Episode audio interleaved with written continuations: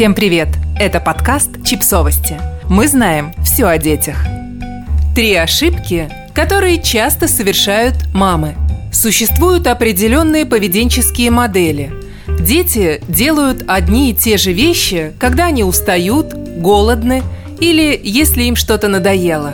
Игнорирование сигналов детей – одна из многих ошибок родителей. А вот их предвидение может дать колоссальный эффект в решении многих проблем – мы попросили экспертов рассказать о наиболее распространенных ошибках. Ошибка номер один. Мы слишком негативны. Не бей сестру. Не тяни собаку за хвост.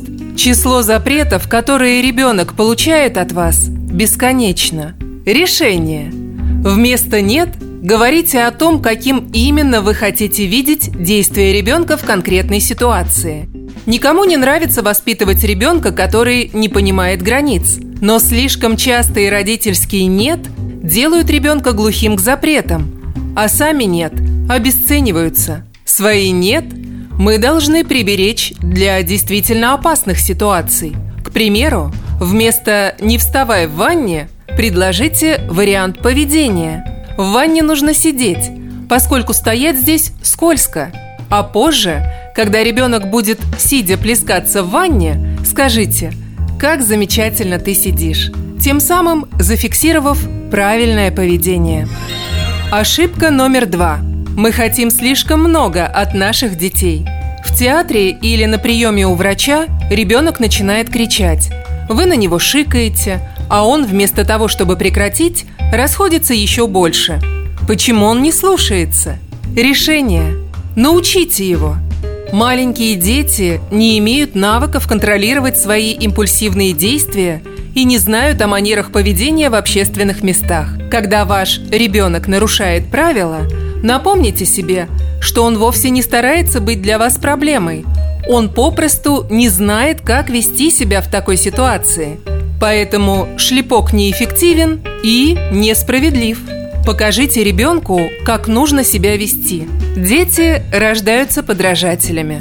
Моделирование поведения или формирование внимания к чему-то, что мы хотим – это долгий путь.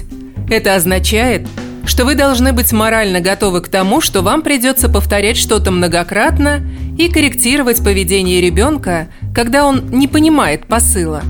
Через какое-то время он научится, как себя вести. Ошибка номер три. Мы полагаем, что то, что работает в отношении одного ребенка, сработает и с другим.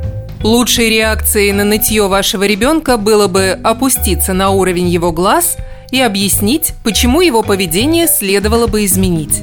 Но ваш малыш реагирует агрессивно и не желает ничего слушать. Решение.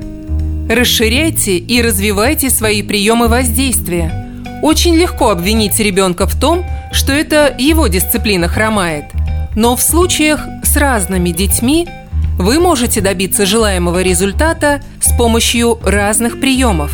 С одним ребенком можно ограничиться только устным предупреждением, а с другим может потребоваться лишение его просмотра мультфильмов на какое-то время. В разных ситуациях используются разные стили. И вообще, наказание должно соответствовать преступлению и ребенку. Подписывайтесь на подкаст, ставьте лайки и оставляйте комментарии. Ссылки на источники в описании к подкасту. До встречи!